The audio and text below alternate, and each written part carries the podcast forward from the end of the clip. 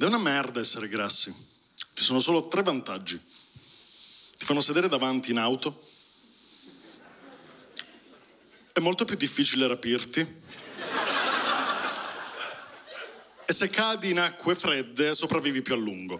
Ora, quest'ultima non la so per esperienza diretta, la so perché ho letto un articolo su questo obeso che è caduto nelle gelide acque islandesi ed è riuscito a sopravvivere per qualcosa come sei ore prima dell'arrivo dei soccorsi. E non riesco a capire perché quest'uomo non sia diventato il testimonial per eccellenza del body positive.